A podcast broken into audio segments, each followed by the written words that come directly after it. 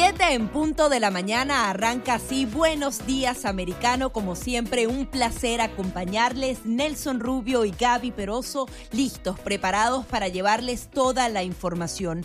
El día de hoy, como lo ha estado también diciendo Nelson, vamos a dedicar nuestro espacio informativo porque ha fallecido Felipe Valls, quien fue el fundador del emblemático restaurante Versalles. Y no solamente se trata de un restaurante, sino que justamente él fue un puente entre esa dictadura y los ideales de libertad muere lamentablemente sin conocer la libertad para su país, para su amada Cuba, pero ha dejado un legado extraordinario y logró eh, justamente unir a ese exilio cubano. Yo como venezolana he visto cómo los exiliados eh, nos dividimos, hay batallas internas y él fue una figura fundamental para los cubanos y eh, quizás nos deja muchas lecciones, Nelson, a los venezolanos y a quienes están batallando, a los nicaragüenses que también están viviendo esa misma dictadura. Hay que tomar ejemplo y justamente enaltecer su vida que tanto nos dejó por más de 50 años, ¿no? Vamos a dedicar un espacio especial dentro del programa hoy. Vamos a tener a personalidades eh, de nuestra comunidad, por supuesto, y como tú decías, el, el Versalles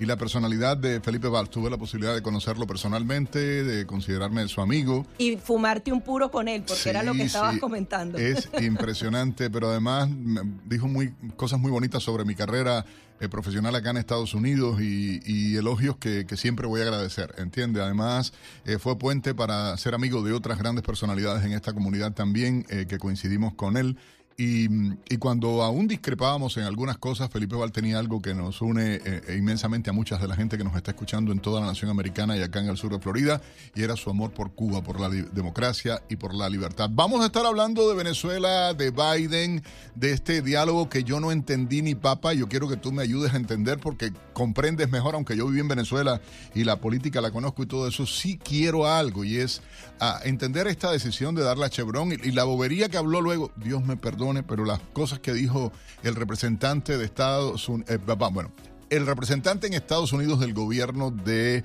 em, el presidente interino de Venezuela, eh, me llamó mucho la atención las boberías que dijo, porque dice que para lograr no sé qué cosa, ¿quién está hablando aquí de negociaciones de una elección? O sea, ya están en la guachapita, tontería, relajito, en mi opinión personal. Pero vamos a hablar de eso más adelante con expertos. Gaby Peroso, te propongo. Así es. el panorama económico para la Navidad, hubo un decrecimiento realmente igual acá en la, en la eh, caída en las ventas, eh, contrario a lo que se pensaba, ¿entiende? Eh, claro, a nivel general, pero cuando ves las cifras de, lo que fue el Viernes Negro, eh, esto que acaba de pasar, fueron 9 billones de dólares. Un récord, se rompió un récord, otra vez y se esperan 11.200 millones de dólares para el día de hoy. Recuerden que hoy es Cyber Monday, que es el día donde hay más compras en línea en todo Estados Unidos. El tema allí es que la mayoría de las personas o un grupo importante estuvo con esa opción de compre ahora y pague después. Es decir,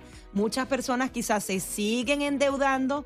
Viene una caída importante en el 2023, así que hay que seguir muy de cerca porque quizás los números son buenos hoy, pero van a ser eh, quiebras para las familias el año que viene. Así que todos esos temas los estaremos abordando aquí en Buenos Días Americano. Y por supuesto pueden llamarnos ustedes a través del 786-590-1623, 786-590-1623 o el 786-590-1623.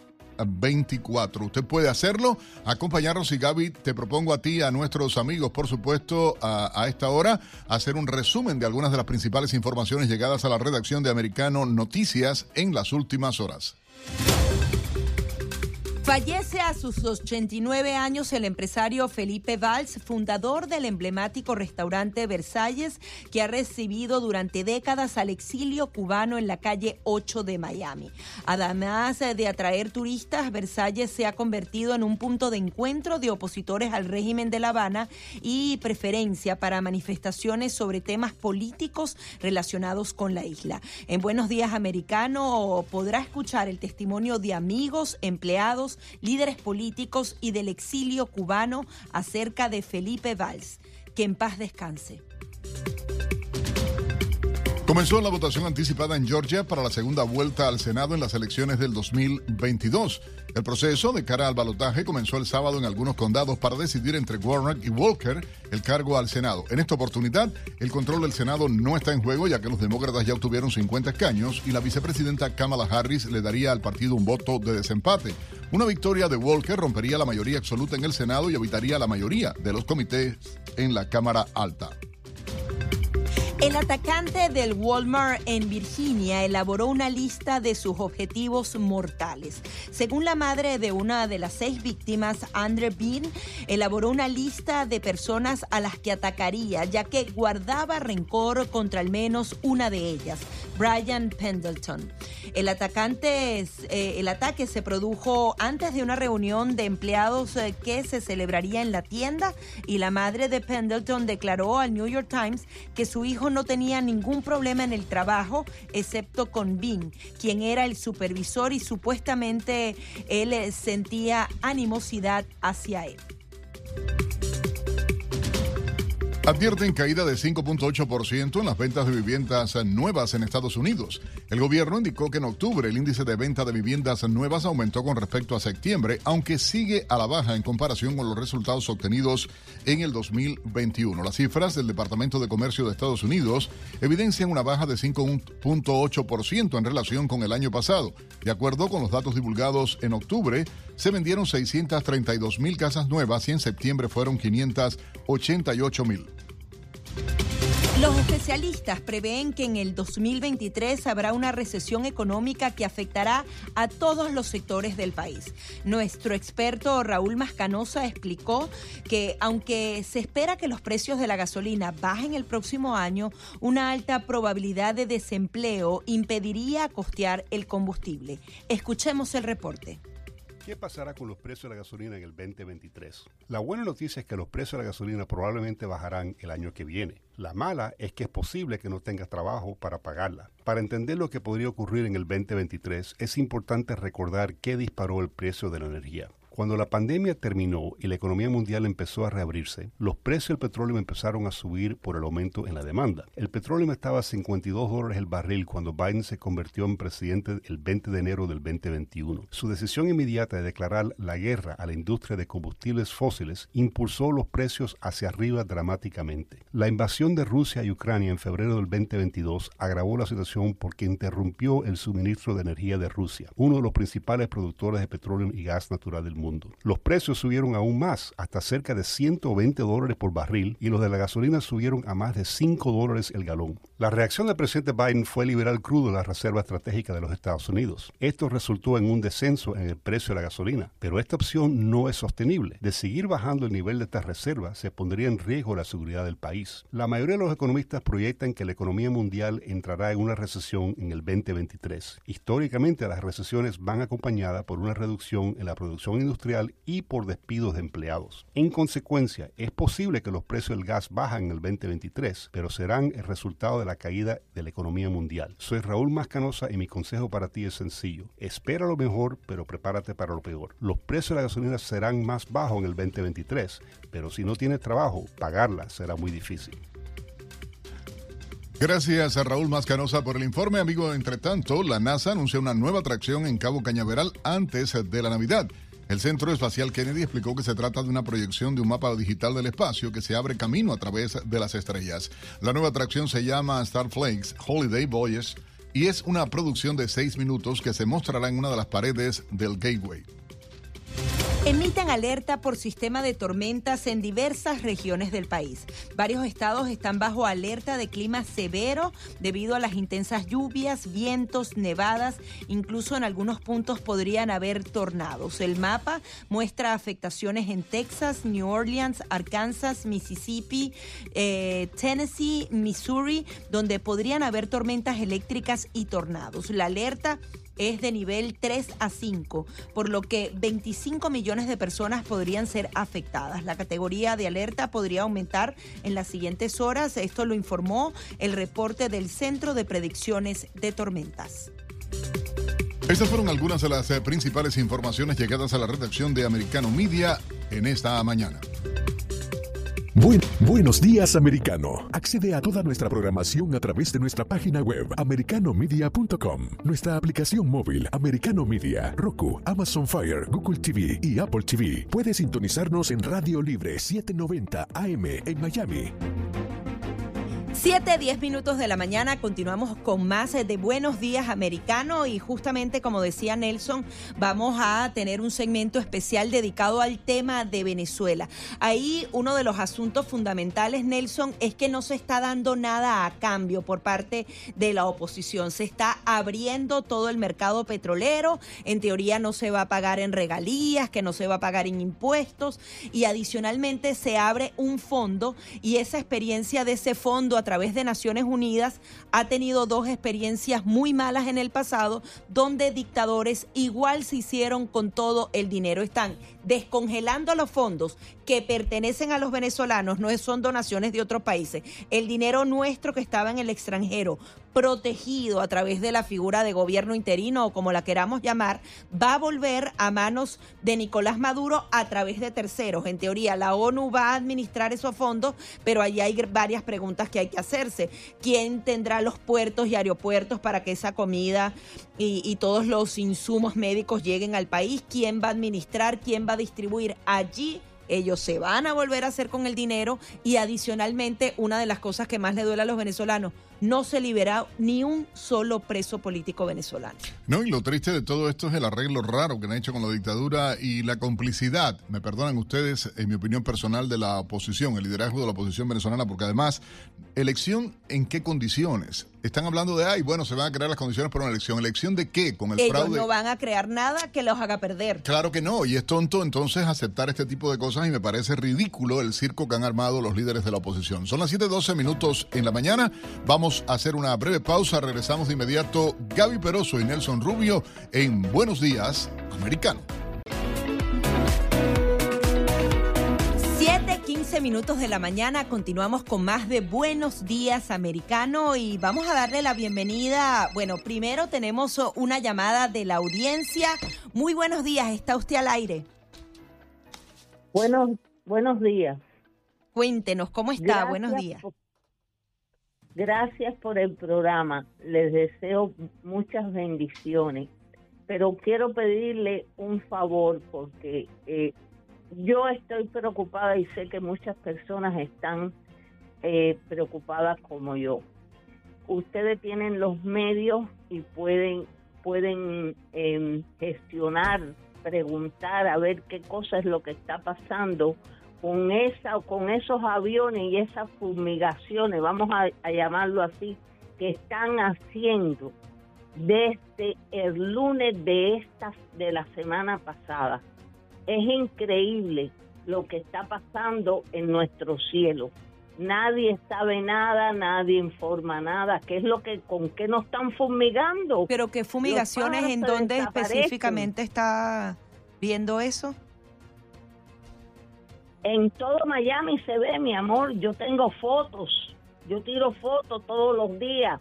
Yo me yo salgo de mi casa todos los días a las 5 de la mañana porque trabajo y lo mismo es por la madrugada que por la mediodía que por la bueno, vamos vamos a hacer algo vamos a intentar eh, averiguar con las autoridades sanitarias del el condado Miami-Dade de la ciudad de Miami para tratar de buscar una respuesta obviamente para ustedes porque es nuestro deber eh, profesional y como periodistas buscar la verdad acerca de esta vacunación. Normalmente, a veces si hay un incremento, por ejemplo, de mosquitos o algo así, ellos aplican este tipo de fumigaciones, pero vamos a intentar buscar respuesta para saber acerca de, esta información que está dando usted y le vamos a dar solución. Así que tiene el compromiso nuestro de, tratar de, indagar. Lo vamos a hacer así con el condado Miami-Dade y también con la ciudad de Miami, por supuesto, acerca de esta eh, eh, información que usted está haciendo. Le agradecemos muchísimo, señora. ¿eh?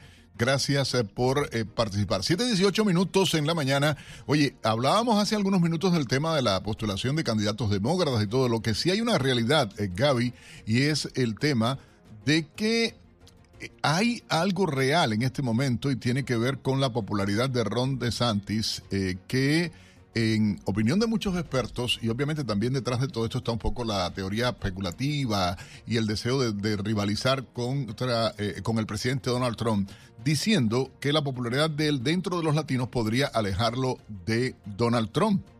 Sí, ahí estamos hablando de un voto latino muy poderoso de más de 34.5 millones de hispanos, una subida de más de 4 millones y la mayoría eh, justamente está apoyando a figuras como el gobernador Ron DeSantis. Vamos a hablar entonces de política nacional con Ar Stopinian, buen amigo de la casa y consultor en asuntos gubernamentales. ¿Cómo estás? Buenos días. Muy, muy buenos días, Gaby. Muy buenos días, Nelson mucho gusto en uh, estar en su programa. Un saludo especial a los radio dientes de ustedes. Queríamos hablar de ese voto latino, de lo que sucedió con Ron DeSantis y cómo esto puede llegar a, a tener un impacto definitivo a nivel nacional. El, el, gobernador Ron DeSantis es un candidato muy importante por varias razones eh, y como ustedes bien han destacado, la realidad es que él conoce bien el, el sentir del voto latino que cada día tiene un papel más y más importante. Entonces, eso a pesar de todas las policies eh, buenas que tiene, también tiene ese conocimiento con el Estado eh, número tres más importante de la nación, pues eh, lo convierte en un candidato bien atractivo, aparte de todas ah, las ganancias que ha tenido como gobernador eh, en el estado de Florida. Hay algo que llama la atención y de hecho The Washington Examiner eh, en las últimas horas saca una publicación donde eh, se refleja, por ejemplo, el creciente aumento de popularidad entre los jóvenes profesionales latinos acá en el sur de Florida de la figura de Ron DeSantis y esto por el manejo de la economía, su política con relación al COVID-19, la política con relación a la familia, la educación de los hijos esto podrá tener impacto de cara a las elecciones porque hay una realidad, eh, y Dios bendiga a nuestros viejitos, pero por ley natural disminuye el número de votantes mayores, que es un capital fuerte que tienen ambos partidos con el tema de boletas ausentes, etcétera, etcétera. Sin embargo, la más activa participación de jóvenes, Al, eh, eh, sería fuerte y podría cambiar el mapa también, ¿no? De preferencia política. Sí, sí, sí, no, definitivamente. La realidad, Nelson y, y Gaby, que nosotros estuvimos platicando antes de las elecciones de medio término, es que el Partido Republicano necesita invertir fondos para eh, atraer a más y más latinos y transferir el apoyo de los jóvenes latinos, como ustedes bien han mencionado, del sur de la Florida y de la Florida en general, al resto del país, a Texas, a California, a Nueva York, a Chicago, etcétera. Y ese es el reto eh, número uno, en mi opinión, que el Partido Republicano eh, tiene que hacer eso. Lo vimos con el presidente Bush, porque el presidente Bush de, Texas, George Bush, eh, reconocía la importancia del voto latino. Jeb Bush, cuando fue candidato presidencial por el Partido Republicano, también vimos que invirtió una serie de fondos serios para atraer al voto latino. Yo creo que Ron DeSantis, siendo de la Florida, reconoce la importancia del voto latino y creciente y él va a invertir los fondos necesarios para poder cultivar y transferir el apoyo que tiene él en el sur de la Florida con los latinos al resto del país. Ahora hemos visto cómo cada vez más latinos se han ido hacia el lado republicano y dicen que justamente ese tema de los valores, de la familia, de las instituciones, de la fe ha sido fundamental y por eso se identifican con Ron DeSantis. Sin embargo, también vemos uh, cómo la figura del gobernador de California también está subiendo muchísimo, que es precisamente lo contrario a Ron DeSantis esta figura como Newsom podría tener más apoyo de americanos y Ron DeSantis hacer esa contraparte con los latinos. ¿Cómo ves ese movimiento entre los hispanos y dos figuras que son completamente distintas y que ambas estuvieron haciendo campaña a la presidencia en sus respectivas gobernaciones? No, no, eso es muy, eso es un punto muy importante de destacar y obviamente el gobernador de la del California se comenta como uno de los eh, candidatos eh, principales para eh, como dominado del Partido Demócrata a la presidencia 2024. Pero la realidad es que vimos y todos fuimos testigos de las mentiras de los demócratas tratando de comprar el voto de los jóvenes americanos, eh, como el, supuestamente perdonar los, eh, los préstamos estudiantiles, que vimos que ahora un juez ha detenido eso porque el presidente Biden no tiene ese, ese poder y lo que hicimos, lo que vimos y eso fue que fue un engaño de campaña. E- ellos lo lanzaron sabiendo que, Bueno. que no iba a prosperar. Bueno, Gaby, yo, yo creo que eso es uno de los muchos engaños de los demócratas. El número dos, es decir que el, el, el acuerdo laboral de los ferrocarriles también estaba todo eh, ya listo y acordado y ahora vemos que eh, eh, hay, hay un potencial de una huelga de, de, lo- de los ferrocarriles también. Vimos como eh, mintieron que los republicanos le iban a quitar a los viejitos el Social Security y el Medicare.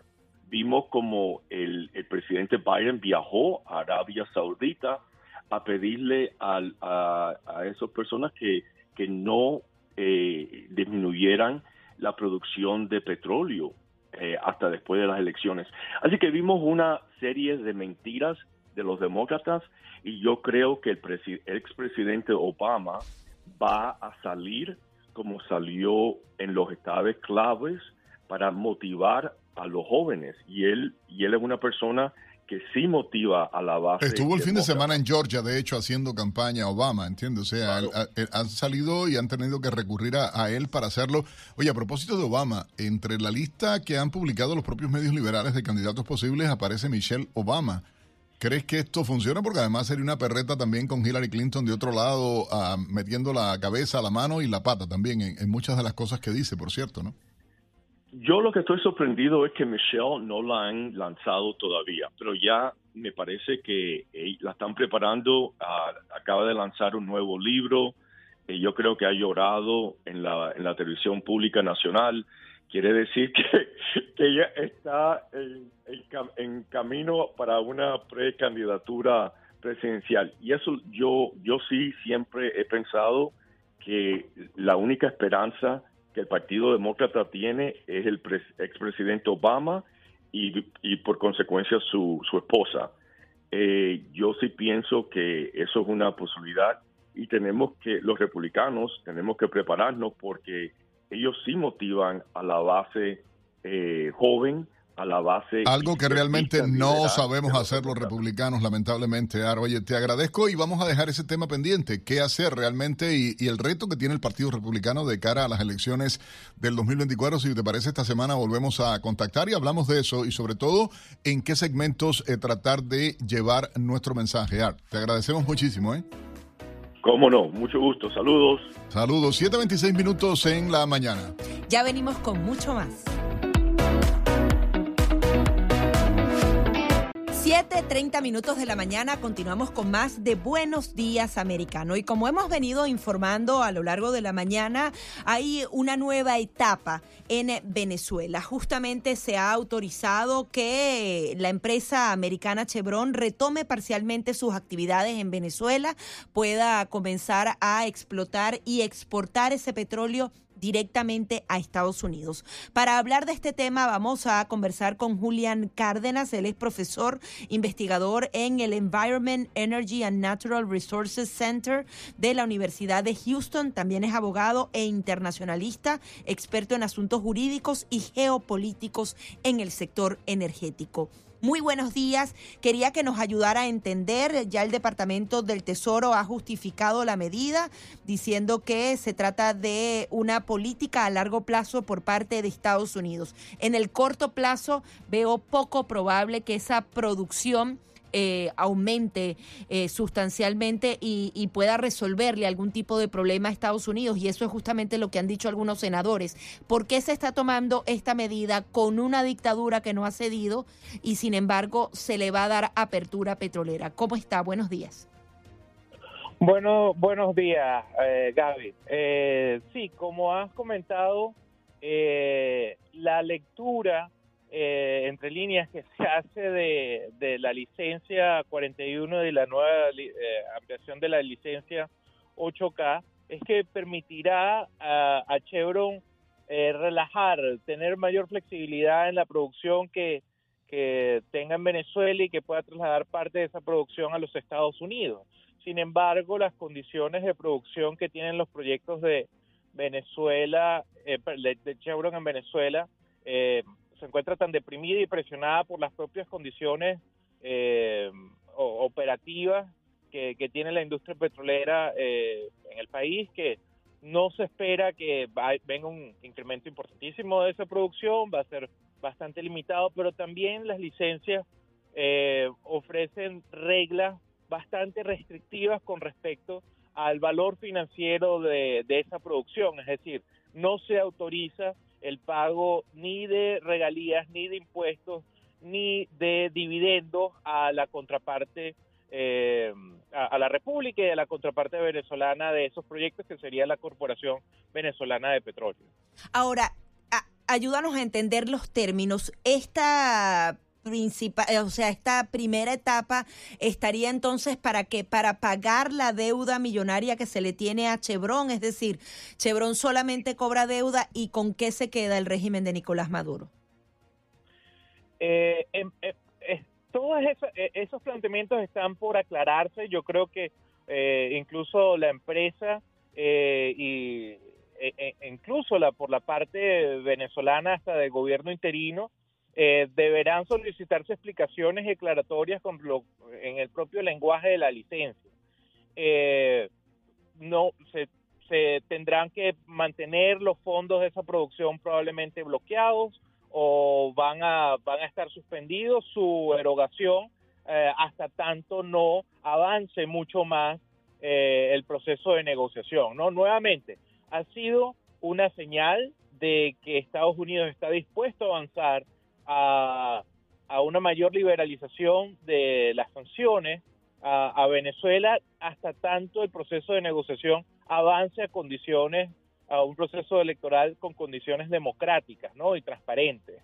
Eh, la licencia no fue un cheque en blanco, no es, no es, no está dando una autorización eh, totalmente amplia, sino que se nota que es gradual el proceso de, de flexibilización que está ofreciendo el gobierno de los Estados Unidos. Ahora, ¿esa flexibilización eh, podría aumentar la producción de petróleo en Venezuela? Estamos hablando que actualmente son unos 700 mil barriles diarios y se esperaría que llegara a 2 o 3 millones.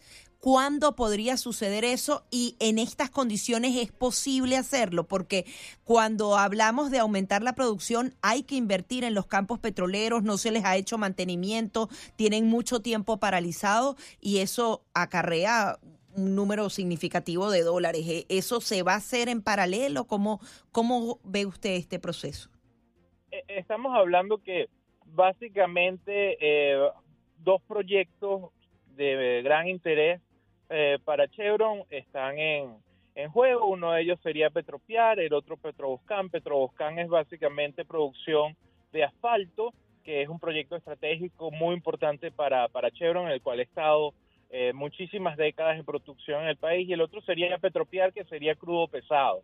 Eh, estos dos incluso estos dos proyectos por sí mismos no, no llevaría a un incremento eh, exorbitante o muy rápido que podemos prever de la producción venezolana.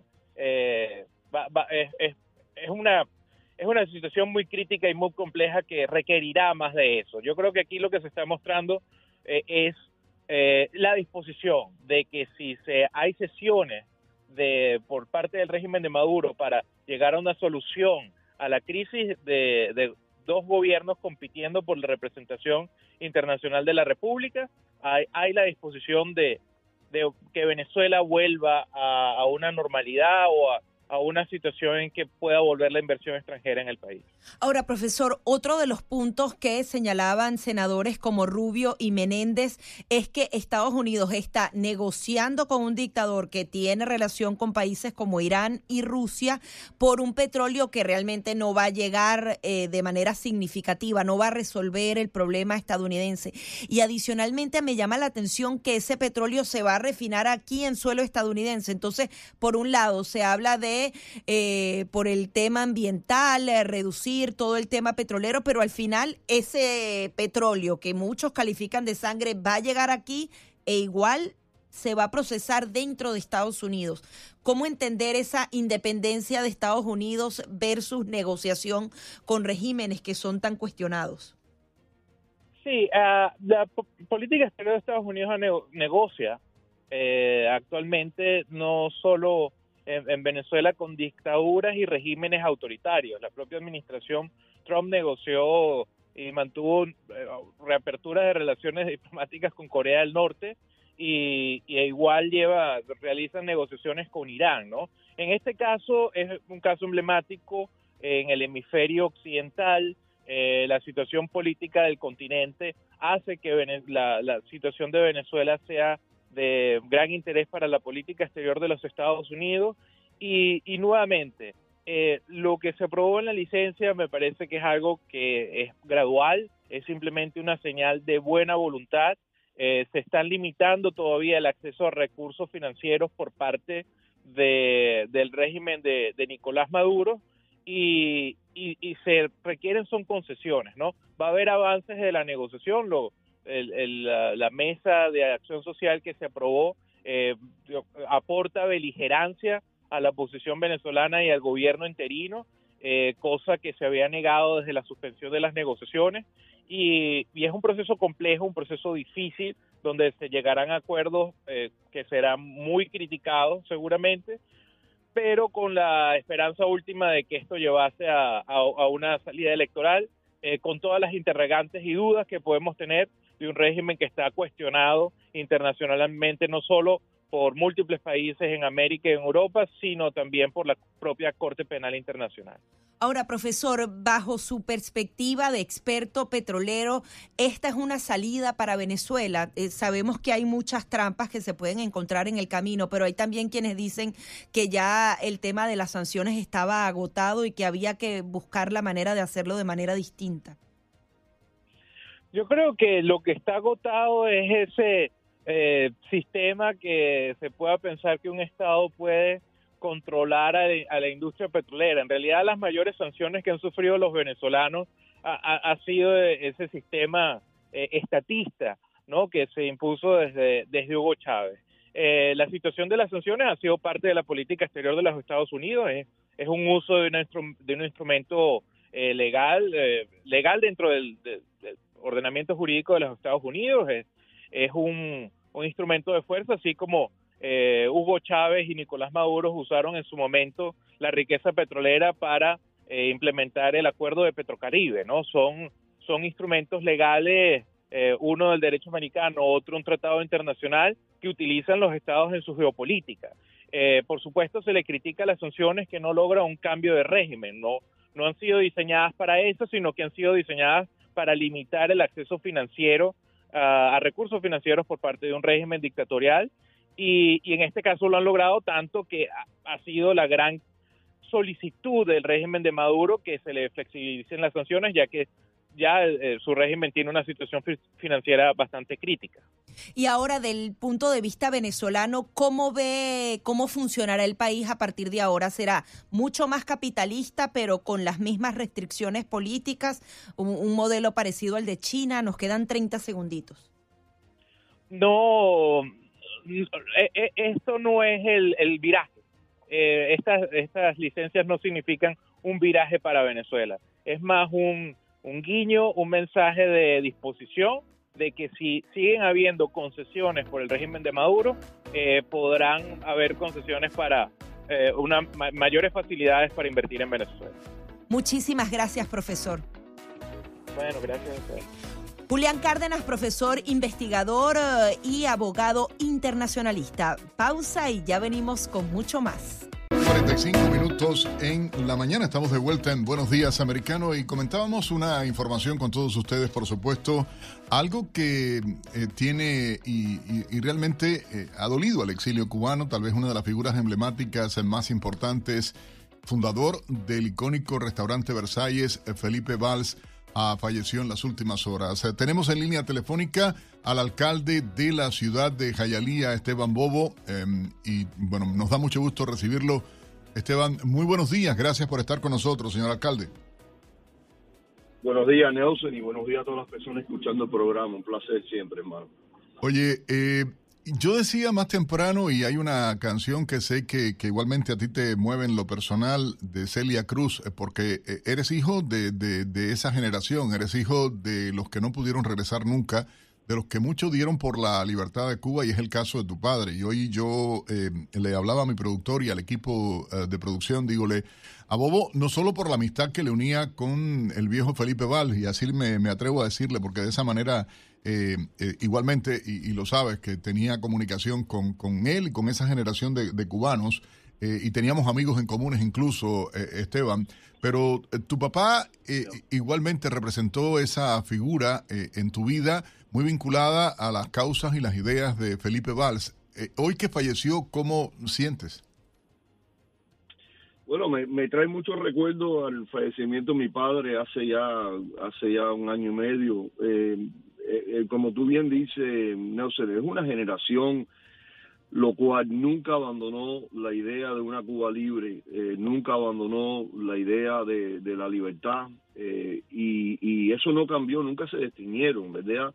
Y yo cuando me pongo a pensar en, Felipe, primero me viene a la mente el sueño americano. Eh, en muchas ocasiones, personas que no pueden lograr eh, sus éxitos en sus países lo logran aquí con mucho, mucho trabajo, porque uno ve el producto final, ¿verdad? Y uno dice, bueno, de Versailles es un empresario grande, pero no, no se da cuenta el, la jornada de llegar a ser ese empresario tan grande con Versailles, la carreta y en bienes, o sea, eh, Felipe representa el sueño americano y al mismo tiempo nunca, nunca abandonó la idea de una Cuba libre. Eh, en varios encuentros que yo tuve con él, siempre me mencionó mi padre, siempre me mencionó el respeto que él le tenía a la brigada eh, de asalto 2506 y, y, mi padre siempre me educó a mí en, en el sentir que habían cubanos dignos,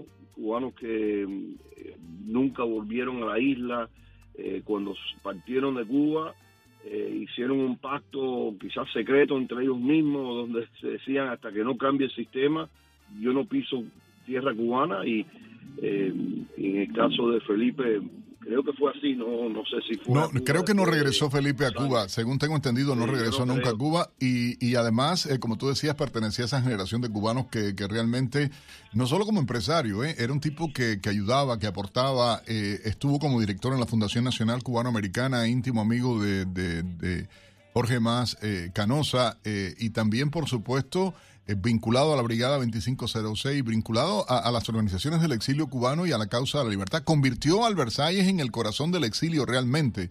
Eh, y, y, eso es algo que da gusto, ¿no? Los cubanos siempre como referente eh, tenemos el Versalles. Usted es alcalde en la ciudad de Jayalía, que tiene la calle 49, la emblemática 12 y la 49, sí. donde está Gos Machado Ford, donde está, pero sin embargo todo el mundo baja al Versalles cuando se trata de Cuba. No, no, tiene, tiene mucha razón. El, el Versalles se convirtió en el, en el epicentro político de, de, la ciudad de Miami y si te pones a pensar eh, en el estado de la Florida políticamente es uno de los puntos más importantes. No hay candidato que no busque ser gobernador, presidente, algún tipo de nivel estatal eh, en este estado que no va y toca la puerta y toma el café eh, en, en, el Versalles y también en los puntos más cruciales de, de uno manifestar a favor de la libertad de Cuba se convierte una vez más el, el Versalles. Recientemente con el movimiento Patria Vida eh, se ha convertido en epicentro y aparte de todo eso aparte de todo eso un punto turístico porque no sé como como tú yo he estado ahí miles de veces y tú ves personas de todas partes del mundo que van al Versailles a tomarse el café, el desayuno, eh, comida criolla, o sea, ese eh, es interesante lo que crearon ahí eh, y, bueno, ha, crecido y va a vivir mucho más largo ¿verdad? Que, que, se convirtió mucho más grande que el mismo Felipe, lo que crearon ahí en el Versalles. Y hay que decir algo, se convirtió en una tradición en Miami el tema de la ventanita del Versalles y el lugar, y, y como sí. tú decías ahí, increíblemente el ex presidente Reagan, el expresidente Bush, el expresidente Donald Trump, a todos pasaron por el Versalles, fueron recibidos por Felipe en el Versalles y es algo que, que llama enormemente la atención. Yo creo, no sé si el productor lo tiene listo y quisiera que lo escucháramos eh, juntos, eh, el informe. Vamos a escuchar al propio Felipe contando esto de la ventanita y la magia del Versalles. Escuchemos.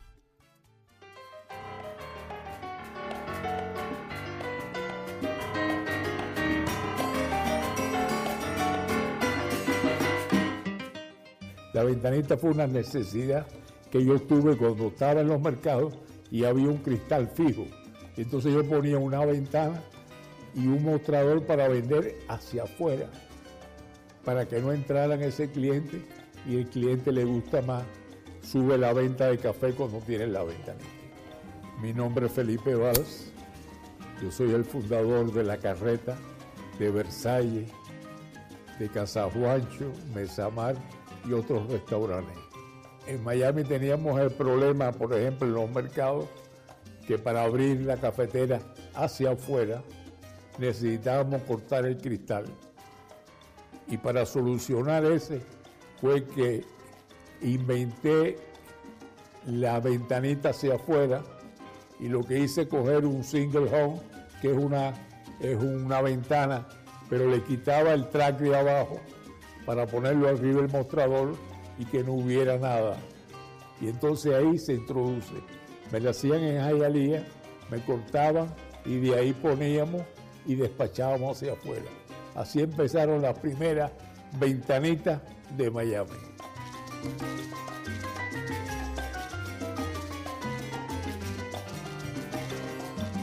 Café de la Carreta, el mejor café producido aquí.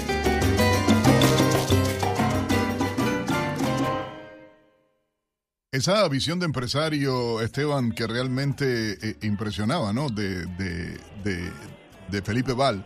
Si algo te quedas, eh, y estamos en vivo a esta hora haciendo este homenaje a este gran empresario, hombre visionario, cubano, gran cubano, y para todos los amigos que nos escuchan en todo el país, eh, el propietario del restaurante icónico Versalles en esta ciudad de Miami, símbolo de la cubanía de nuestra ciudad. ¿Con qué te quedas de Felipe, Esteban? Pero yo, yo me quedo con, eh, una vez más, esa generación tan especial que vino a este país apenas sin conocer el idioma y han creado una fuerza económica, política, cultural aquí en la, la ciudad de Miami. La contra a todas las mentiras del gobierno cubano, del gobierno cubano en Cuba, eh, es Miami. Y, y, yo creo que en el, en el libro, el libreto grande que se está haciendo eh, hay capítulos dedicados a, Felipe Vaz, al empresario, al patriota, y, en parte tristemente, aunque celebramos su vida, también tenemos que reconocer que un capítulo de una gran generación se está cerrando eh, cada día. Yo creo que es lo importante y por eso eh, te doy las gracias, Esteban, eh, porque suena, ¿no? Suena de esa manera y, sé que lo viviste con tu padre y, esta canción de Celia, sé que para muchos cubanos que no han podido regresar y que han luchado por la libertad, la democracia de Cuba, tiene mucha valía. Para tu padre también y para Felipe Val, este homenaje en esta mañana en Por si acaso no regreso.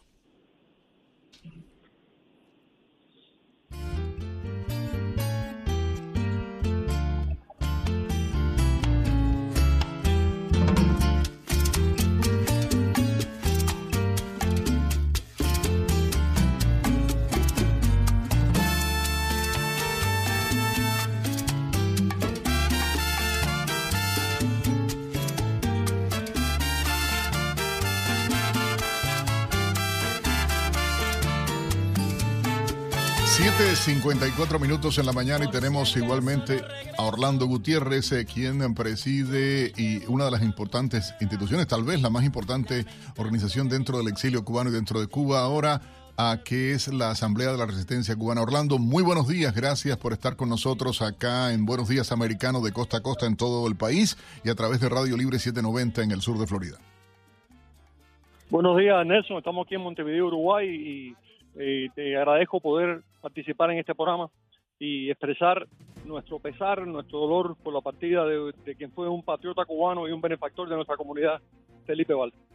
Te quiero pedir algo porque tengo que cumplir una pausa comercial. Orlando, si puedes mantenerte unos minutos para regresar contigo y hablando de la importancia del exilio cubano, la importancia uh, de Felipe Valls y la contribución de él a la lucha y a la causa por la libertad de Cuba.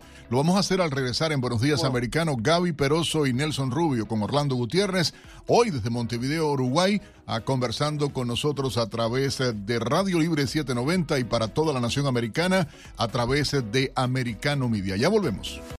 Estamos de vuelta con la revista informativa Buenos Días Americano, junto a Nelson Rubio y Gaby Peroso por Americano.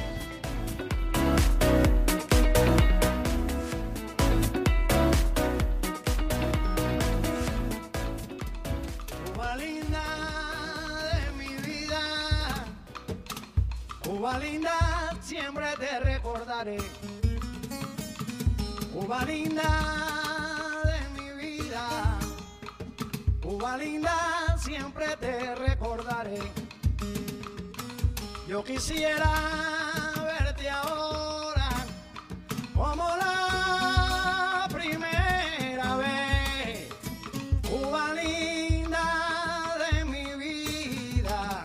Allí vemos entonces esta música de nostalgia, brindando este homenaje al empresario Felipe Valls, ese, ese puente de unión entre el exilio cubano y esa hermosa isla. Seguimos conversando con Orlando Gutiérrez, él es presidente de la Asamblea de la Resistencia Cubana y quería justamente que usted nos describiera quién era ese Felipe Valls, eh, cuánto significó para todos esos cubanos que soñaron con la libertad de su isla y que parten hoy y que sencillamente no pudieron lograr este sueño.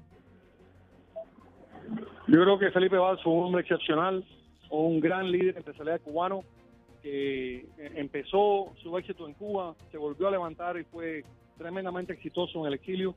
Fue un hombre, un patriota, que falta ayuda para la causa de la libertad de Cuba, estaba y un benefactor de las mejores causas de esta sus contactos, su buen consejo, el exilio que ha sido y el cual va a ser muy extrañado por nuestra comunidad.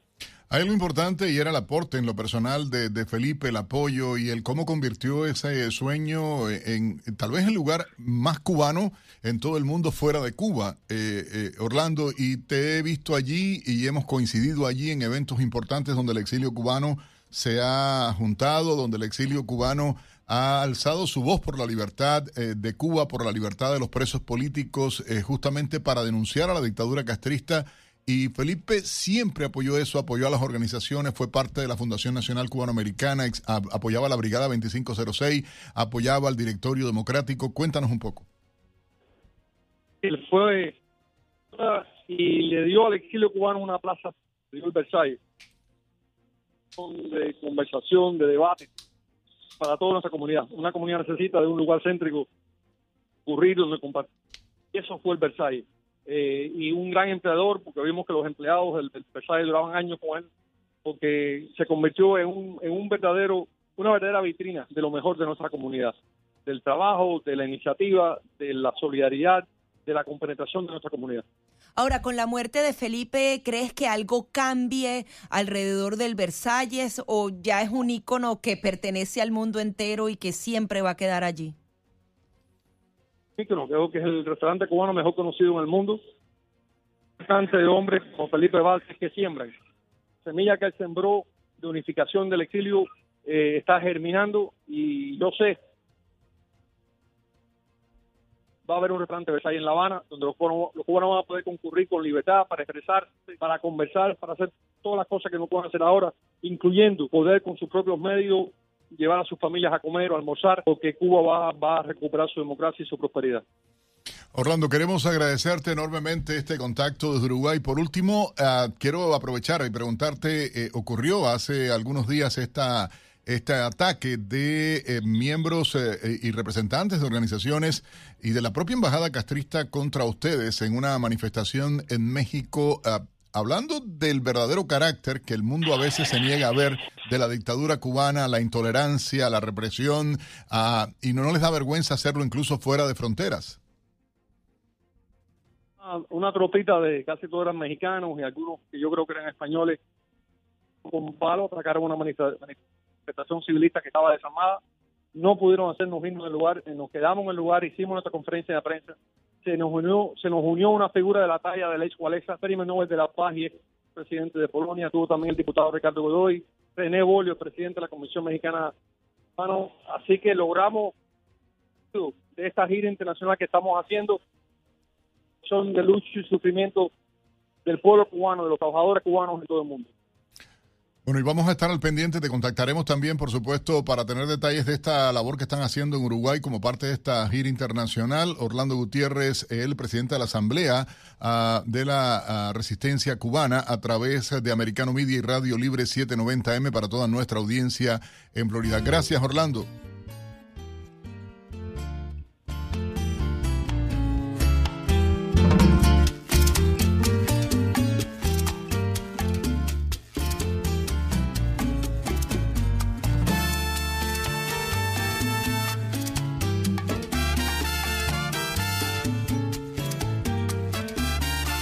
Bueno, nuestro homenaje a Felipe Valls, este gran cubano, un hombre de visión increíble y por supuesto deseando a nombre de todo el equipo de directivos, eh, todos los empleados de Americano Media y Radio Libre 790 Audacy aquí en el sur de Florida.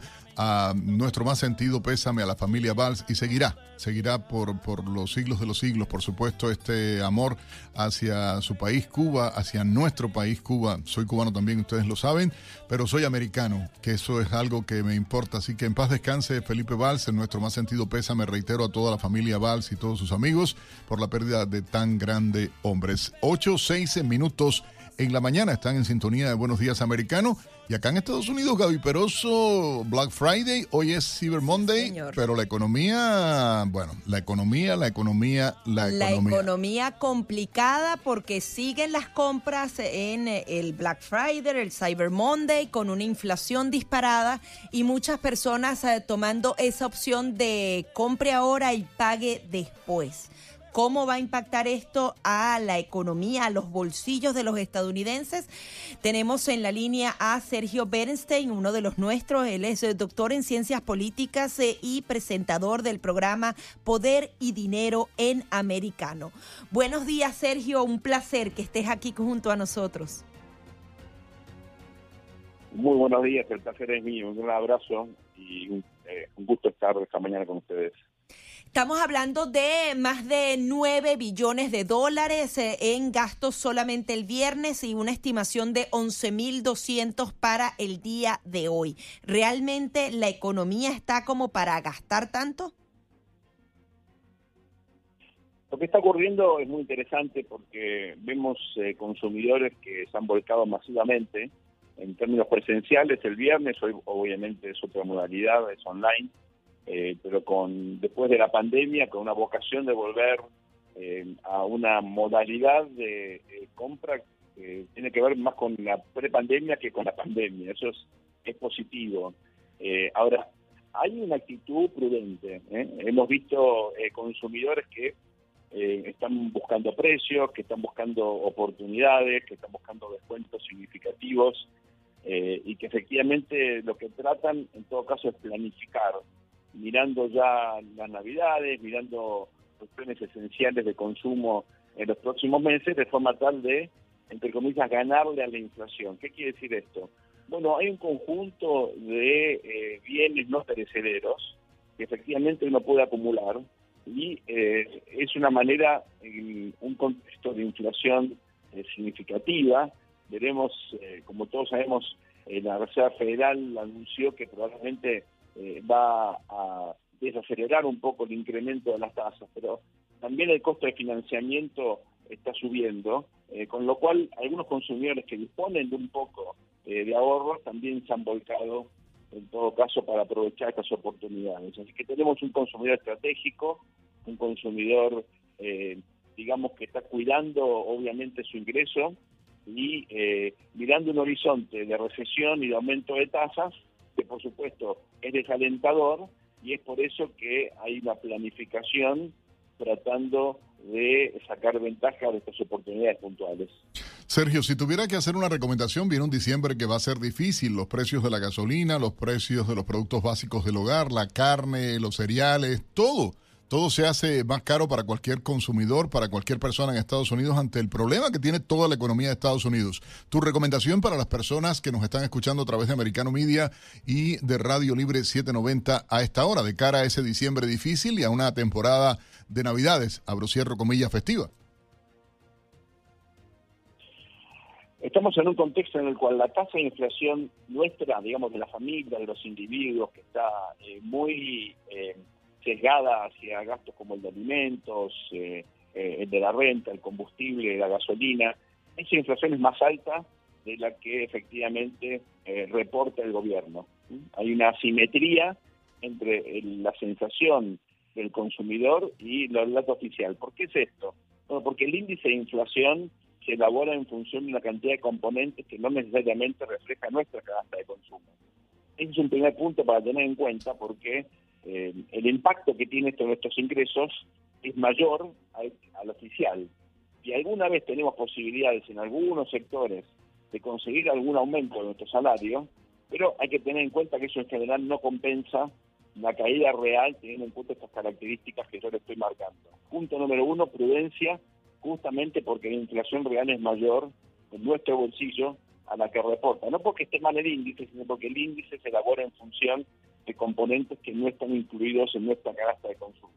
Ahora, Punto número dos, estamos frente ya, ya terminó David, a un horizonte de tasa de interés creciente y esto nos obliga también a ser prudentes a la hora de usar, por ejemplo, la tarjeta de crédito. Es muy importante tratar de pagar todo el balance, de no arrastrar eh, deuda en la tarjeta porque al día opera un interés compuesto y se hace luego imposible ponerse al día. Sergio, eh, quería que justamente nos explicaras con más detalle ese tema de las tarjetas de crédito. Vamos a hacer una breve pausa y al regreso continuamos contigo. Estamos conversando con Sergio Bernstein, presentador del programa Poder y Dinero aquí en Americano Media. Ya venimos.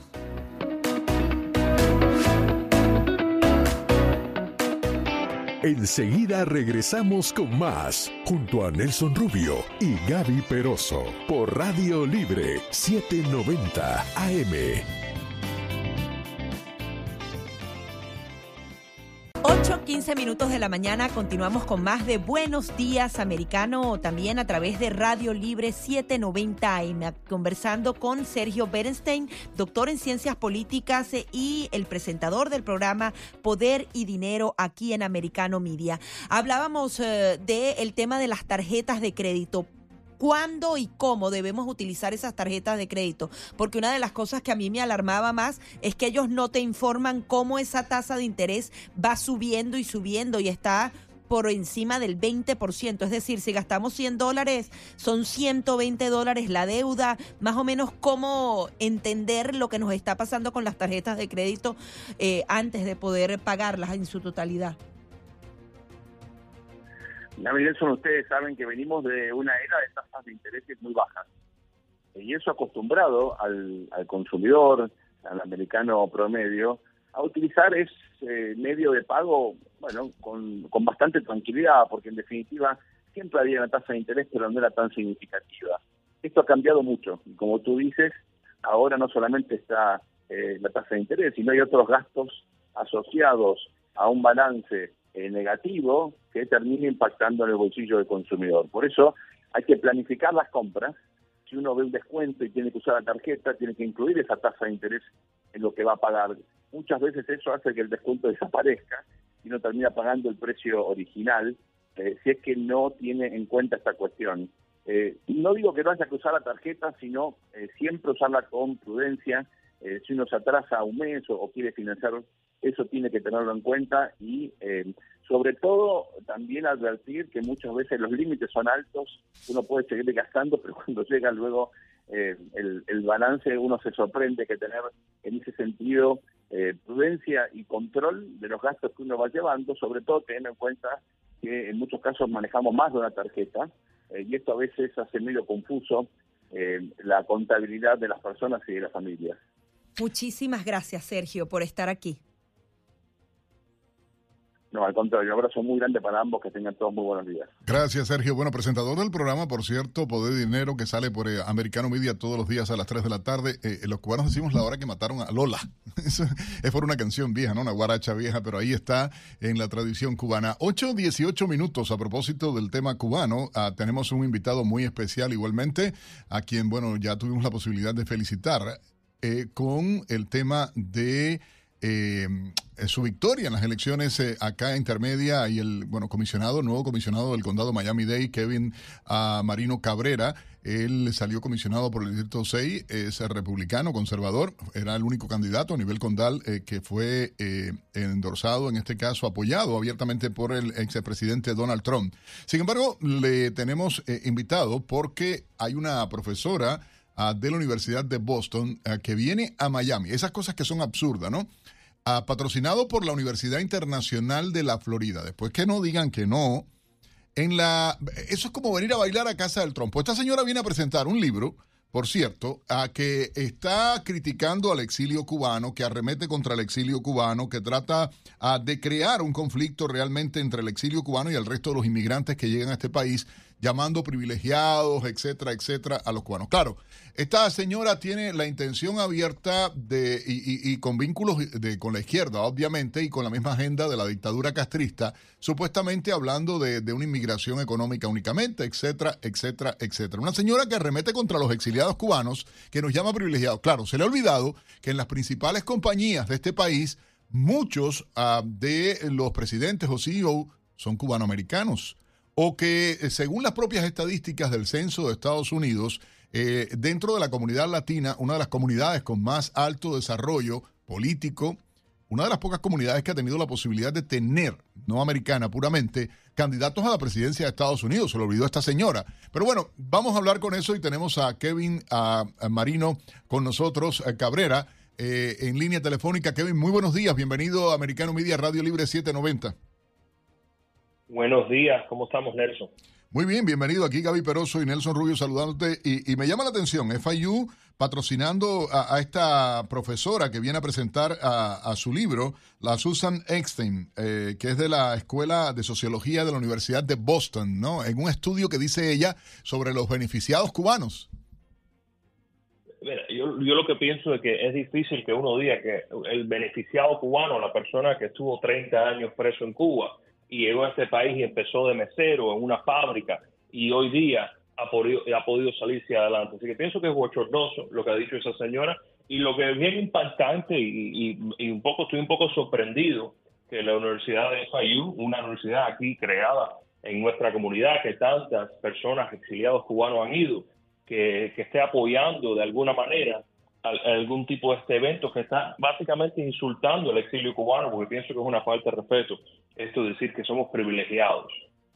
No, pero es que el privilegio eh, y la gente, vamos a estar claros, hay leyes concretas que han favorecido a los cubanos a partir de la propia situación que se vive en Cuba, pero de esa misma forma se han beneficiado los venezolanos, se han beneficiado los nicaragüenses, se han beneficiado otra gente. Lo que pasa es que hay una intención política detrás de todo esto y es también tratar de separar por la fuerza que tiene el exilio cubano y el resto de las comunidades, crear un tipo de roce eh, con el resto de las comunidades, algo que hoy se ve cada día que más integrados estamos los cubanos con el resto uh, de la comunidad latina a nivel del país.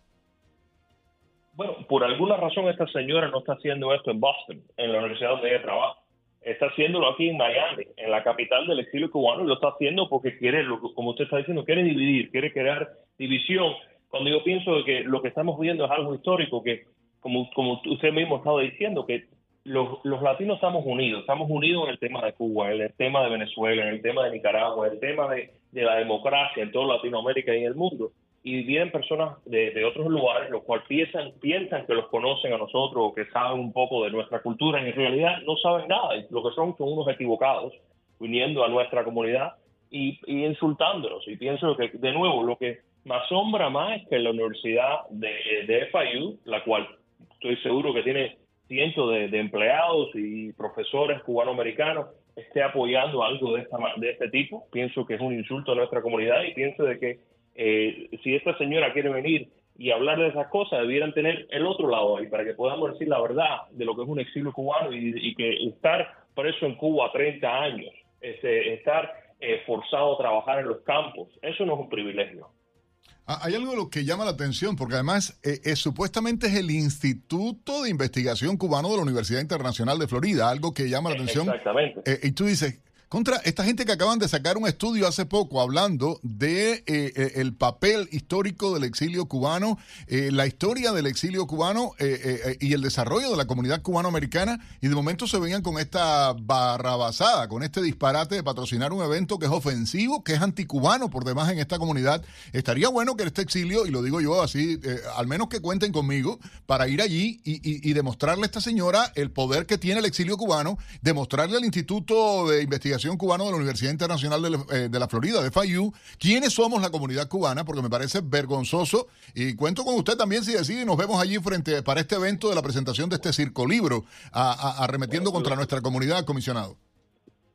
Lo que yo le digo a las personas es que todo el mundo tiene un derecho a expresar sus opiniones y, y sus ideas, pero lo que, lo que me choca es que el, el Instituto Cubano esté patrocinando un evento de este tipo. Eh, porque hay gente que dice, bueno, usted no quiere que personas que tengan diferentes opiniones digan lo que quieran. Estoy de acuerdo que cualquier persona puede expresar sus su opiniones, pero que una escuela en nuestra comunidad, en el corazón del exilio cubano, esté patrocinando un evento de este tipo que está atacando al exilio cubano, está dividiendo nuestra comunidad, pienso que no es algo exacto, que no es algo justo y correcto. Y, y pienso de que hay docenas de otros ejemplos que pudiéramos dar de cosas que estoy seguro que no serían aceptables eh, si fuera otro grupo y no los cubanoamericanos los, los, que, estamos hablando. Pero es que, como yo te decía ahorita, o sea, el hablar de, empresarios cubanoamericanos que han dado la talla a nivel país y que han estado eh, eh, diferentes realmente, eh, entiende, que están entre la gente más importante e influyente dentro de Estados Unidos, eh, eh, eh, uno dice, bueno, no logro entender a ciencia cierta cómo esta eh, gente se presta para este tipo ah, de, de- de cosas, ¿entiende? Cómo hay, eh, y, y quiero aprovechar, eh, nos queda apenas un minuto, Kevin, eh, tu mensaje a la familia Valls y tu opinión sobre eh, Felipe Valls y lo que representó para el exilio cubano a propósito de este legado que tiene la comunidad cubano-americana.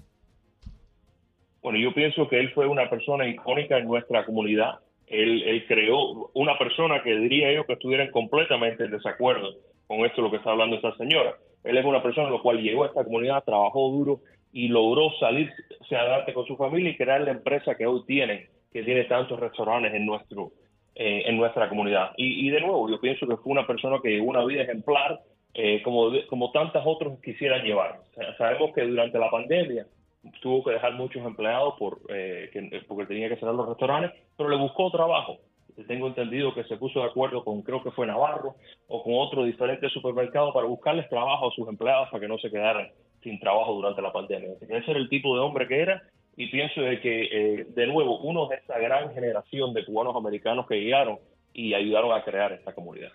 Bueno, me preguntaron por redes sociales que dónde va a ser este eh, desfachatado evento organizado por el Instituto de Investigaciones Cubanas eh, de FIU con la presentación de este libro anticubano. Es muy simple, va a ser en, Books and Books, en el 265 Aragón Avenue, en Coral Gables, el viernes a las 7 de la noche, viernes eh, diciembre 9 a las 7 de la noche.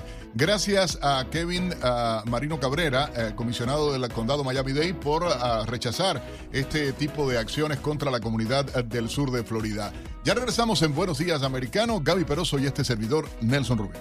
8.30 minutos en la mañana, Gaby Peroso y Nelson Rubio saludándoles en Buenos Días Americano de costa a costa en todo el país a través de Americano Media y Radio Libre 790M desde Los Cayos hasta Palm Beach. Por cierto, mucho más alto de Palm Beach y va manejando por toda, hacia el norte, acá en el estado de Florida y me llamó muchísimo la atención la señal nuestra, incluso más allá de de Palm Beach se escucha perfectamente, algo que me dio mucho gusto. A esta hora les propongo un resumen con algunas de las informaciones más importantes, Gaby, llegadas a nuestra redacción en las últimas horas. México niega el paso por su territorio a unos mil migrantes que iban hacia Estados Unidos. Las autoridades eh, no entregarán los documentos para que las personas transiten por el país, sino que buscan que los migrantes se queden en el estado de Chiapas. Las personas de unos 10 países están varadas en Tapachula, en la frontera con Guatemala. La forma migratoria múltiple que otorga el gobierno de México tiene una vigencia de 30 días y es exclusiva para Chiapas, lo que les impide continuar hacia la frontera norte. En otra información, aumentan las protestas en China ante las restricciones por los casos de COVID-19. El grito de solicitud de renuncia a Xi Jinping crece en distintos sectores, en los que los ciudadanos chinos muestran su indignación ante la política de cero COVID del mandatario asiático, con inusuales manifestaciones en contra del Estado. Las medidas más cuestionadas por las personas son los confinamientos sin previo aviso y repentino, las largas cuarentenas y las campañas de pruebas masivas. La agencia F nos trae el reporte. Decenas de personas protestaron la noche del domingo en el centro de Pekín contra la política oficial de cero COVID, uniéndose a la ola de manifestaciones de los últimos días a lo largo de ciudades de toda China. Se trata de la primera protesta numerosa que se registra en las calles de la capital, si bien en esta jornada también se registraron actos de este tipo en la pequinesa Universidad de Xinhua, una de las más importantes del país y alma mater del presidente chino Xi Jinping y otras destacadas figuras históricas. Las protestas se iniciaron a partir de una vigilia con velas y flores organizada en memoria de las víctimas del incendio de Urumqi, la capital de la provincia de Xinjiang, después de la cual la gente comenzó a marchar de forma pacífica por las calles aledañas y a gritar bajad a los vecinos asomados a las ventanas de los edificios. Aunque el hartazgo de la población china por la draconiana política contra la pandemia que imponen las autoridades ya era patente desde hace meses, la muerte de 10 personas en el incendio en un edificio aparentemente confinado en Urumqi ha prendido la mecha de actos de rechazo en numerosos puntos del país. Justicia iraní confirma que el rapero detenido se enfrenta a la pena de muerte. Tomás Salei fue detenido a finales de octubre después de manifestar su apoyo a las protestas contra el gobierno. Familiares del cantante indicaron que su juicio ya comenzó a puerta cerrada y sin ninguna representación legal. Entre otros delitos, Saleh es acusado de corrupción en la tierra por propagar mentiras en Internet y propaganda contra el sistema. El gobierno chileno no logra llegar a un acuerdo para levantar la huelga de camioneros. Los manifestantes exigen una rebaja en los precios del combustible durante cuatro meses y que durante ese tiempo se desarrolle un mecanismo de estabilización de precios en el país. Ya se cumplen seis días de la paralización y en dos reuniones con el Ejecutivo no se ha logrado un avance en las conversaciones. El gobierno propone reducir la congelación del precio del diésel a tres meses y destinar 1.500 dólares al mecanismo de estabilización del precio de los combustibles. Y ahora nuestro compañero Pablo Quiroga nos trae la noticia tecnológica. Hola, ¿qué tal? Soy Pablo Quiroga con la noticia tecnológica del día. Sorpresa causó el anuncio del país Tuvalu, la pequeña nación paradisiaca ubicada en unas islas en el Océano Pacífico, está planeando crear una versión idéntica de sí misma en el metaverso. No es una medida hecha por turismo ni transformación digital, es un llamado de atención urgente frente a la amenaza constante de que el país desaparezca producto de la subida del nivel del mar. El ministro de Justicia, Comunicación y Asuntos Exteriores de Tuvalu, Simon Coffey, explicó que tienen que visualizar el peor de los escenarios para los próximos años y el plan implica la creación de un gemelo digital de Tuvalu en el metaverso. Aquí estará replicado todo su territorio con sus hermosas islas funcionando como un estado soberano pero en el metaverso para que su gente, que se verá obligada a evacuar el país, pueda seguir siendo parte de esa nación con sus tradiciones y culturas, al menos en el ciberespacio. Simon Coffey agregó que se pretende reproducir tres aspectos del país en el metaverso. El primer aspecto es la recreación de la belleza natural de Tuvalu. El segundo es la preservación de la cultura para que siga existiendo una idea de nación y sus habitantes interactúen entre sí conservando lengua, normas y costumbres. El tercer punto corresponde a soberanía, un lugar de encuentro común para cuando llegase a desaparecer el país de la Tierra. ¿Podrán los estados-nación trasladarse al mundo virtual? ¿Irías al metaverso de Tuvalu? Soy Pablo Quiroga con la noticia tecnológica del día. Agradecemos a nuestro Pablo Quiroga por eh, esta interesante información y como les también hemos venido comentando, han reportado más de 2.500 vuelos con retrasos, incluso más de 60 fueron completamente cancelados entre este domingo y el día lunes. Recordemos que el día de ayer es el día más concurrido en los aeropuertos uh, a nivel eh, de Estados Unidos y es por eso entonces sumado con el tema de los vientos, de las tormentas, incluso de eh, nieve que cayó en varios estados eh, del país, se dieron estos retrasos. Habían dicho a la gente que tenían que llegar con tiempo, sin embargo muchos se quedaron varados y saldrán el día de hoy o incluso el día de mañana. Hay muchísima información, por supuesto, para compartir con ustedes y ah, hay un llamado que se ha hecho dentro de la Unión Europea, Francia.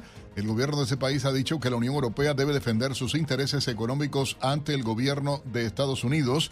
Igualmente hay un incidente en, eh, que está en vivo prácticamente. Eh, eh, en este momento hay detalles que están saliendo poco a poco. Siete hombres armados tomaron como rehenes a trabajadores de un hospital en Ecuador y esto tras la activación de las alarmas por parte del personal médico Ah, se dice que la policía logró acordonar el hospital y tener a los delincuentes. Ya a esta hora está confirmada la detención de los eh, delincuentes y esto ah, se dio en, en la zona eh, de la ciudad ecuatoriana de Sean, según dijo el diario El Comercio. Hay mucha más información igualmente a nivel internacional. Rusia e Irán han firmado, Gaby, un memorando sobre la exportación de automóviles y otro tipo ah, de relaciones. Adicionalmente, todo el tema en China, hay manifestaciones históricas sin precedentes que se han venido dando en varias ciudades del país. Es que las restricciones del COVID ya prácticamente cumplen tres años. Ellos, por ejemplo, censuraban las imágenes del Mundial, de las personas justamente disfrutando de esta fiesta deportiva sin mascarillas. Ellos han tratado de mantener a su población en una burbuja y eh, comenzaron estas manifestaciones. Por ejemplo, hubo mucha represión en las principales eh, ciudades eh, del país y ellos mantienen su plan de COVID-0. Se levantaron ciertas restricciones. Adicionalmente, el Reino Unido le exigió explicaciones eh, a China por el arresto de un periodista británico en esas protestas. 8.38 minutos en la mañana en esta jornada especial donde estamos rindiendo eh, homenaje a Felipe Valls, este empresario cubano-americano, símbolo del exilio cubano, fundador del icónico restaurante Versalles. Tenemos ya en línea telefónica sumándose a este homenaje a Felipe Valls al alcalde de la ciudad de Miami, el señor Francis Suárez. Alcalde, bienvenido a Americano Media y a Radio Libre 790M en todo el sur de la Florida. Gracias eh, por contactarnos. Gracias a ti, Nelson. Es un placer y un privilegio estar contigo en este, esta mañana eh, discutiendo el impacto de la vida de Felipe Baos. Eh, obviamente, estaba pensando antes de, estar contigo cuáles son las cosas más eh, esencial de lo que simbolizaba eh, o lo que simboliza Versailles y la vida de a través de la vida de Felipe Laos. Y primero, cuando alguien te llamaba a ti como alcalde y te preguntaba a dónde quieres ir a, ir a, ver un restaurante eh, auténtico cubano, primero siempre era Versailles. Segundo, para candidatos nacionales era tradicional para ir a la ventanita eh, para coger su cafecito y tomarse su foto. Eso sin duda eh, para la comunidad cubana y de Miami era algo sumamente importante como un eh, paso que se tenía que tomar. pero yo creo que para mí lo más importante era el hecho de que la familia Baos, y, es una familia, o sea, un restaurante que son los dueños una familia, que han creado un brand increíble, pero no solo de restaurante, pero cada vez que había un evento importante en la comunidad, ellos prestaban el sitio para convocar ese evento. Y, en muchos casos, yo diría en casi todos los casos, a, un costo de dinero. O sea, le costaba a ellos dinero, perdían dinero, porque no podían obviamente maximizar eh, la potencia del restaurante, eh, simplemente para ofrecerle eh, su propiedad a la comunidad. Yo creo que para mí ese es el mayor impacto eh, que Felipe eh, tuvo, que Felipe Jr. sigue teniendo y que las hijas eh, que son parte de este negocio tan lindo de familia, que es icónico y es parte de nuestra ciudad, están continuando a dar. Es un legado muy bello y yo como alcalde he tenido tantos momentos tan lindos ahí, particularmente en el, el 11 de julio durante las protestas, pude encaramarme en un carro y comunicarme con la comunidad de Miami y darle a ellos la esperanza que si Dios quiere un día vamos a tener una Cuba libre. O sea, tantas cosas lindas, tantos momentos lindos. Yo me recuerdo cuando murió Fidel Castro, eh, inmediatamente las protestas estaban delante de, del restaurante. Alcalde, queremos agradecerle enormemente sus declaraciones para Radio Libre 790. Gracias, sé que estaba en una reunión y pidió poder entrar con nosotros en el programa, así que agradecido de usted eh, y de su equipo de prensa, por supuesto, por esta labor y por este mensaje que acaba de enviar a la familia Valsi y a toda la comunidad cubana. 8.41 minutos en la mañana. Hacemos una breve pausa y enseguida mucho más. 8.45 minutos de la mañana y ahora vamos a hablar de ese mundial de fútbol cargado de emociones, de sorpresas. Algunos de los favoritos cayeron, comienzan a recuperarse. Vamos a darle la bienvenida a Esteban Rojas, periodista deportivo, para que se sume también junto a Víctor Melo, nuestro productor general y adicionalmente nuestro experto aquí en deportes en Buenos Días Americano. ¿Qué tal? Buenos Bueno, días, buenos Gaby. días. Buenos días, Gaby, Nelson, ¿cómo estás? Y un saludo a- en la distancia a Esteban. ¿Cómo estás, Esteban? Buenos días, bien, bien, aquí viendo este, este triunfo parcial de gana dos goles por cero sobre Corea del Sur.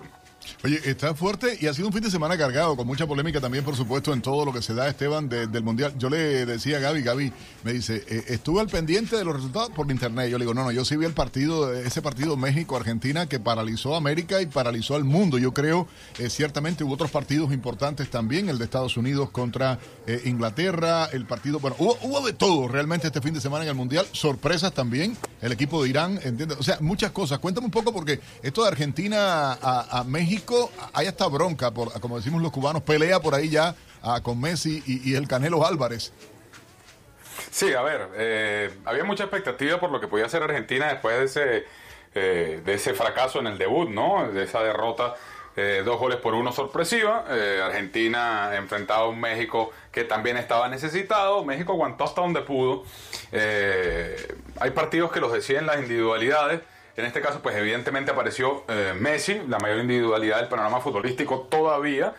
Eh, y también los cambios, ¿no? Con la entrada de Enzo Fernández, fue muy importante allí lo que pudo aportar este último jugador para que Argentina levantara eh, frente a México y, terminara llevándose tres puntos muy importantes que los mantienen, que mantienen Argentina en la pelea. Recordemos, si Argentina no hubiese ganado ese partido, la verdad estaría en una situación muy complicada de cara a esa última, a esa última fecha, ¿no? En la que va a tener que enfrentar a Polonia.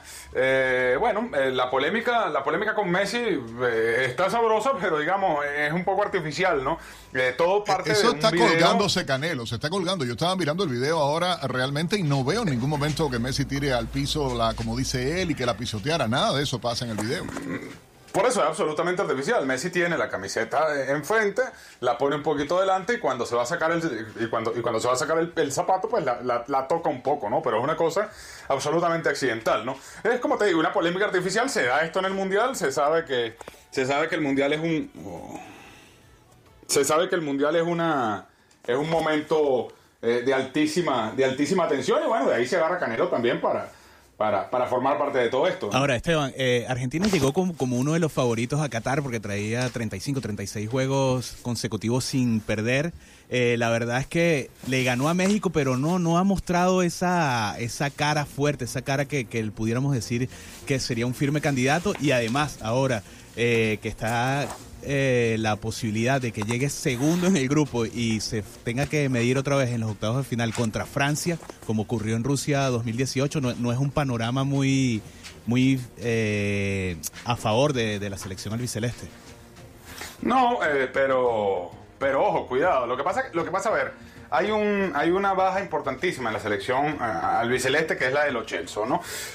Lo Celso aparece y es una de las grandes, eh, es uno de los grandes clics, digamos, que hace.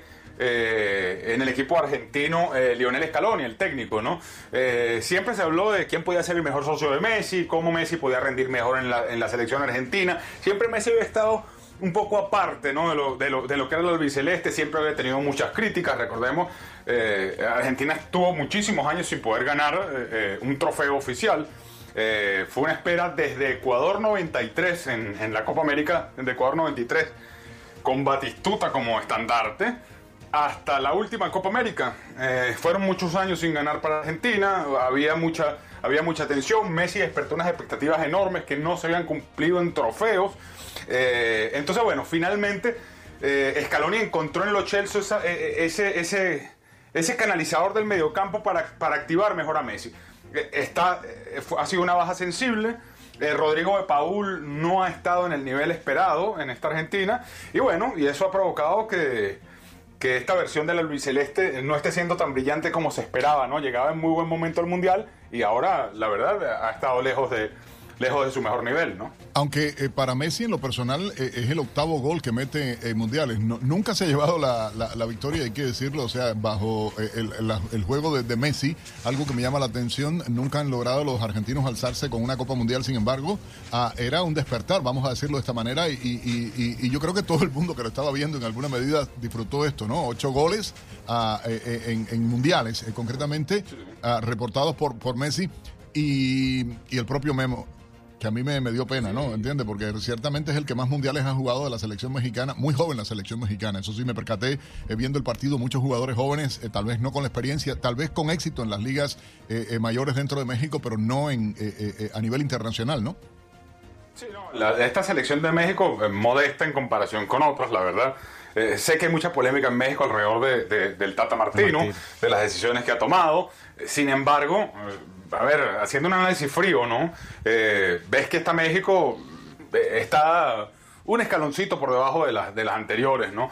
Sí es verdad que México en los mundiales está acostumbrado a entrar en los octavos de final, eh, tiene una cadena muy importante de mundiales consecutivos entrando a octavos de final, pero bueno, pero es una generación tal vez que encuentra, se encuentra en un proceso de maduración muchos jugadores y luego, ojo, eh, en el ataque, que es, una de las, que es uno de los grandes problemas que tiene México, eh, ha tenido bajas importantísimas como la de Tecatito To- Corona, ¿no? Y, y- y Jiménez, que ha sido muy criticado en este mundial, también es cierto que no llega en su mejor momento físico, ¿no? Entonces, bueno, lamentablemente allí eh, eh, México echa en falta mayor pólvora en la delantera, las lesiones le han echado, le, le- le han echado bromas a- a- a- al Tata Martino, ¿no? Oye, Esteban, eh, estamos a punto de ver la segunda presentación de, de Brasil. Y bueno, eh, en la tarde el plato fuerte, el, el Uruguay-Portugal. Pero de todos los equipos que has visto ahora, se ha, se ha mostrado eh, bastante interesante Francia y España. Pero de, los, de lo que has visto hasta ahora, eh, ¿qué puedes, qué, qué puedes eh, a cuál equipo, a cuál selección pusieras tu, tu fichita como gran candidata en estos momentos? Yo cuando llegó al Mundial, y quiero verlo hoy, Brasil. ¿Por qué? Ojo, Brasil tuvo un partido complicado contra Serbia, eh, una primera mitad de bastantes complicaciones, eh, pero luego ganó por aplastamiento. ¿eh? Eh, eh, la segunda mitad de Brasil fue muy buena, estaba la sensación de que en lo que cayera un gol caían todos los demás, y al final, si bien fue un triunfo 2-0, pudo ser un triunfo más amplio y, fue un triunfo muy contundente. ¿Qué pasa con Brasil? Habrá que ver cómo encaja en estos partidos la falta de Neymar. Eso sí, pólvora en ataque no, no le falta, ¿no? Tiene, tiene bastantes efectivos Brasil para escoger. Francia, en efecto, ha sido eh, eh, hasta el momento una de las selecciones más solventes, con un Antoine Griezmann eh, que ha dejado, esa, ha dejado atrás esa opaca versión de los últimos tiempos, ojo, en el Atlético de Madrid, porque él tuvo momentos magníficos en el Atlético de Madrid, pero ha dejado en los últimos en los en los últimos meses ha tenido ha tenido complicaciones. Hubo inclusive ahí un, un- tema de- de límite de minutos por temas contractuales eh, mientras se resolvía su, su el mientras se resolvía el término de su transferencia de formal ya desde el Barcelona al Atlético de Madrid eh, pero en Francia ha encontrado su mejor versión y la mejor y esta mejor cara de, de, Antoine Griezmann eh, también permite desatar a, a Kylian Mbappé. Quería también aprovechar nuevamente el papel de Oliver Giroud está siendo muy importante en Francia. No es un delantero, de hecho, en el Mundial pasado fue su 9 y no marcó ni un gol, pero fue muy importante para el campeonato, para el, campeonato en Rusia 2018, abriéndole espacio a las proyecciones de los, de los jugadores de banda, entre ellos eh, en, en aquel momento Mbappé. Eh, y, y de nuevo está cumpliendo ese rol Oliver Giroud. Se pensaba que lo podía cumplir Karim Benzema. eh, la lesión lo saca del mundial, pero bueno, Francia está siendo convincente. España está ejecutando, tal vez una de las selecciones que ejecuta mejor la idea que tiene eh, en cancha, ¿no? Eh, o sea, pasar del proyecto al hecho lo hace muy bien España. Sin embargo, España ha demostrado un poquito de debilidad, parece mentira decirlo, después de ganarle 7 a 0 eh, a Costa Rica en el debut y luego ese empate contra Alemania.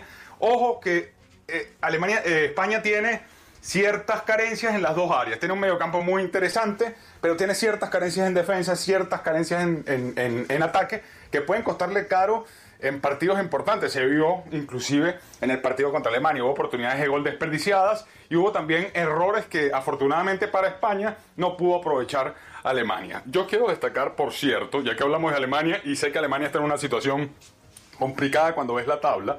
En el grupo E, España tiene cuatro puntos, Japón tiene tres, Costa Rica tres y Alemania tiene uno. Pero ojo, que Alemania va a cerrar contra Costa Rica. Yo quiero destacar Alemania. Alemania ha sido, el problema es que ha sido irregular. Pero por momentos, por momentos, Alemania ha, ha mostrado altísimas cotas de juego. ¿Qué es lo que pasa? Que no las ha logrado sostener.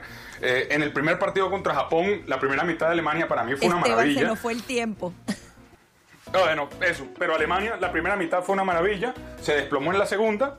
Y bueno, vamos a ver cómo, cómo le va contra Costa Mucha Rica. Que expectativa definitivamente que hay que tener con el Mundial y con los comentarios a través de Americano Media, también el podcast ah, del Mundial de Fútbol en nuestras redes sociales. Gaby. Era Esteban Rojas, periodista deportivo, y también nuestro Víctor Melo, también especialista deportivo y productor general de Buenos Días Americano. Despedimos así entonces este segmento informativo, este programa también dedicado a la memoria de Felipe Valls. Seguramente amigos, eh, continúen ahora con Americano Noticias, Paola Serna y por supuesto todo el de Americano Media en esta jornada de lunes, comenzando esta semana informativa. A todos buenos días, a nombre de Gaby Peroso y este servidor Nelson Rubio. Chau, chau.